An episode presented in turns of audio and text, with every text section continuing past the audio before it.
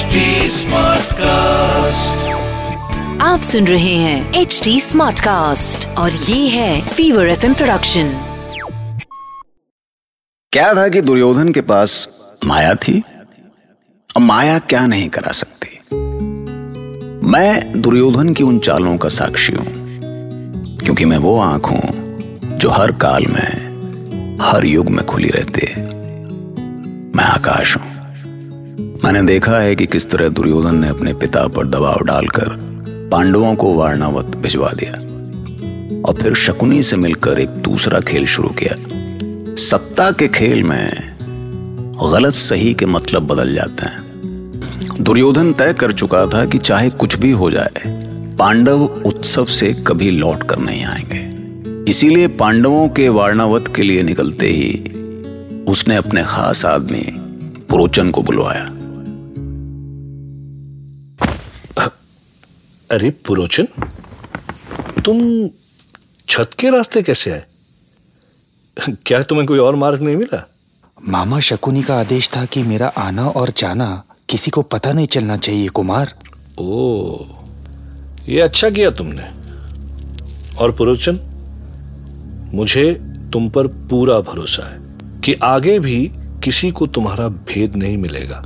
मैं वचन देता हूँ कुमार आपका और मेरा भेद मेरे प्राणों के साथ ही जाएगा। अब ध्यान से सुनो पुरोचन।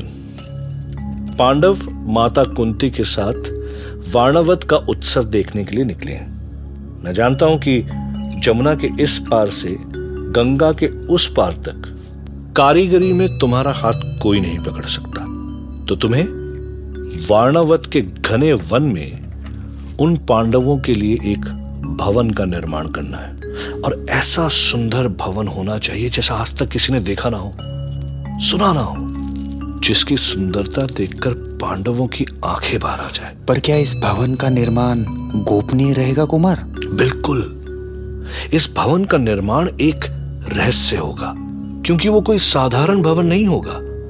सुंदर उद्यान के बीचों बीच बने इस भवन में सुंदर कक्ष होंगे।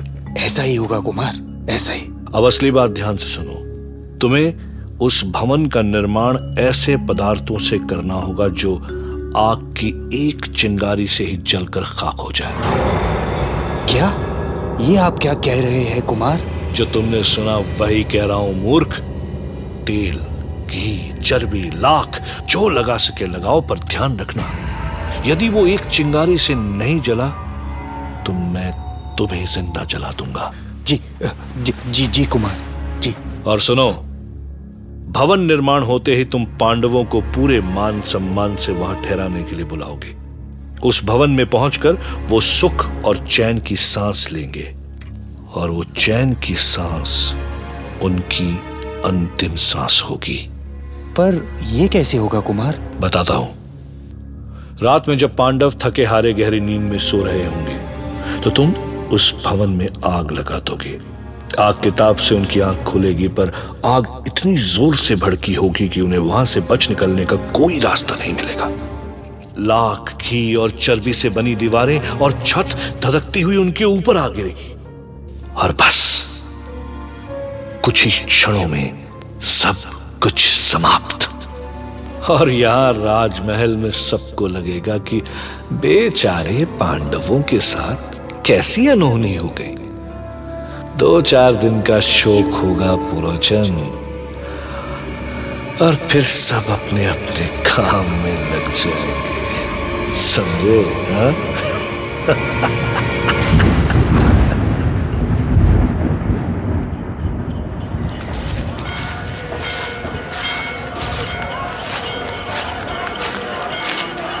वाह, क्या आनंद आ रहा है।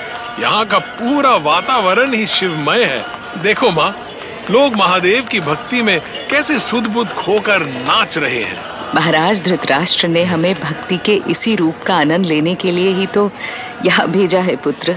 हमें महाराज ने नहीं दुर्योधन ने भेजा है माँ। और अगर दुर्योधन ने हमें यहाँ भेजा है तो अवश्य उसके पीछे कोई अर्थ छिपा है पुत्र दुर्योधन हमारा भला नहीं सोच सकता। पर हमें तो अपने भले के लिए सोचना होगा ना। केवल सोचना नहीं माँ कुछ करना होगा। उस दुर्योधन को ये आभास कराना होगा कि अगर उसने हमारा बुरा करने की कोशिश की तो हम भी उसे जीवित नहीं छोड़ेंगे। हाँ पुत्र मैं समझती हूँ। आज तक मैं भी तो तुम सब के लिए लड़ रही हूँ। और मैं ही क्यों? तुम पांडवों के अधिकारों के लिए तो कुरुकुल के ज्येष्ठ भीष्म भी लड़ रहे हैं। तुम इसे लड़ना कहते हो, माँ। कमाल है। वो हमारे प्राणों के पीछे पड़ा है और हम जान बचाते फिर रहे हैं। पितामह ने भ्राता युधिष्ठिर को युवराज पद तो दे दिया, पर युवराज का सम्मान कहाँ है? अधिकार कहाँ है? दुर्योधन को जरा सी पीड़ा हुई तो महाराज ने उत्सव देखने के बहाने हमें वन भेज दिया। ने कुछ अच्छा ही सोचा होगा भीम। अगर दुर्योधन के मन में खोट है तो उसके मन में खोट है तो हम यहाँ क्यों चले आए बड़े भैया? आपने मना क्यों नहीं किया? आपने ये क्यों नहीं कहा कि यहाँ वन में अगर इतना ही आनंद है तो दुर्योधन भी हमारे साथ चले? हुँ? मेरे पुत्र भीम राजमहल की कोई भी स्थिति तुमसे छुपी कहाँ है? मैं जानती हूँ कि कौरव तुम्हें देखना नहीं चाहते। पर मेरे लिए सबसे पहले तुम सबकी सुरक्षा है। तुम सुरक्षित रहोगे तभी तो अपने अधिकार के लिए लड़ पाओगे। कुंती ने गलत नहीं कहा था। जान है तो जहान है पर उनकी जान तो चली गई होती अगर एन वक्त पे विदुर को दुर्योधन की साजिश की भनक न लग गई होती। फिर तो महाभारत की कहानी उसी समय खत्म हो जाती। हे महादेव ये ये क्या सुन रहा हूँ मैं? निर्दोष पांडवों को मारने की ऐसी घृणित चाल किस अंधकार में जा रहा है ये कुरुकुल? यदि यदि कौरव अपनी योजना में सफल हो गए तो महाराज प्रतीप का यह महान वंश डूबने में समय नहीं लगेगा। पांडवों जैसे वीर और महान आत्मा इस वंश में फिर कभी जन्मेंगे? क्या महाराज धृतराष्ट्र के ये पुत्र कुरुकुल के नाश के लिए पैदा हुए हैं?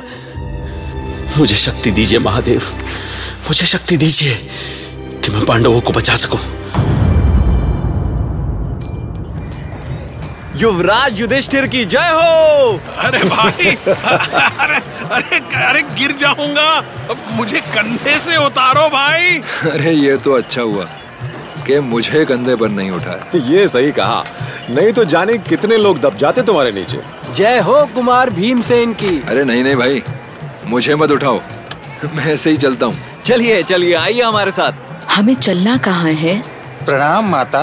मैं हस्तिनापुर का व्यापारी हूँ पुरोलाल। महाराज पांडु महान देव आत्मा थे। हमारे लिए ईश्वर समान थे वो। इस धरती पर आप सबके चरण पड़ गए। ये धरती धन्य हो गई। हमें बड़े भाग्य से आपकी सेवा का अवसर मिला है।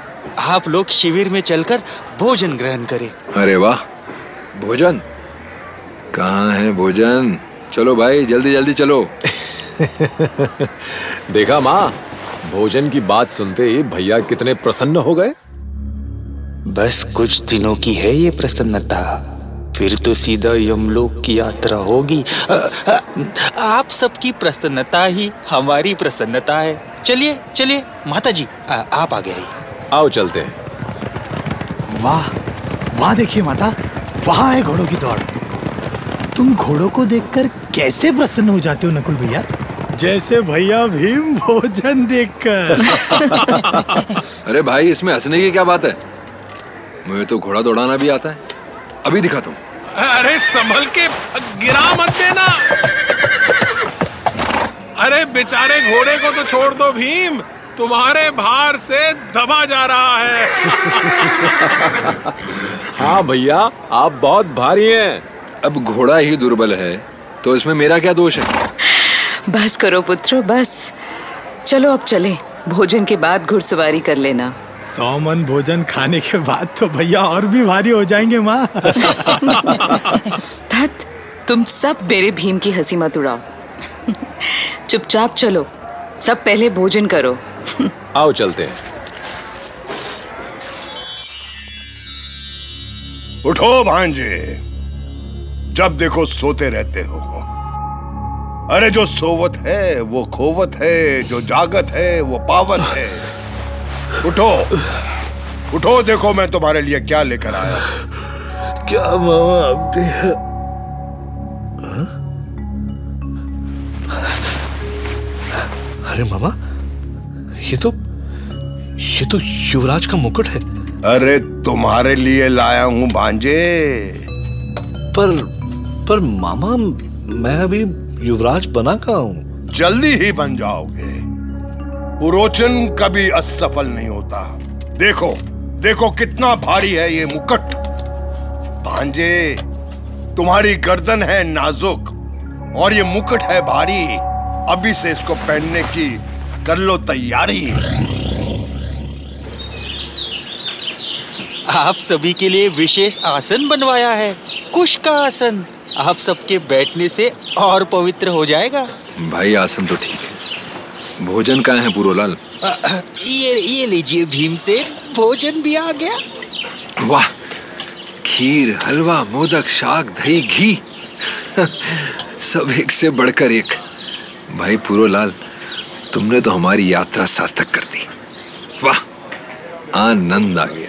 अभी कहा भोजन के बाद मैंने आप सबके लिए विश्राम का ऐसा प्रबंध किया है कि आपकी आत्मा प्रसन्न हो जाएगी स्वर्ग का सुख मिलेगा आपको। वैसा सुख फिर अगले जन्म में ही मिलेगा। कौन? कौन है वह? अपना परिचय दो वरना। धीरे बोलो। मैं हूँ। मैं कौन? मैं महामंत्री विदुर। आ, आ, आप आप इस रूप में? क्या हुआ महामंत्री विदुर? कुछ मत पूछिए मंत्री जी। बस मेरा एक आदेश काट बाँध कर रख लीजिए। महाराज को भी मेरी कोई सूचना मिलनी नहीं चाहिए समझे? किंतु आप कहाँ जा रहे हो? कहा ना कोई प्रश्न नहीं। समझो कि तुमने मुझे देखा ही नहीं।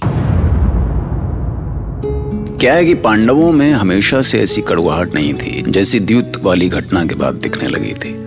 उनकी पीठ पीछे लगातार साजिशें होती रहीं, पर वो तब भी हंसने मुस्कुराने के मौके निकाल ही लेते थे।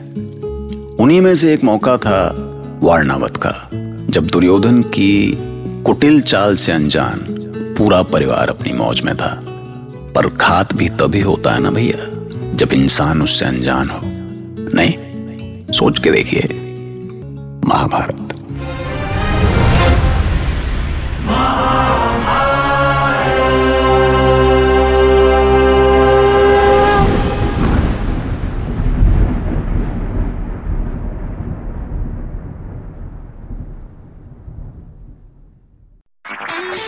आप सुन रहे हैं एच डी स्मार्ट कास्ट और ये था fever FM production H smart cast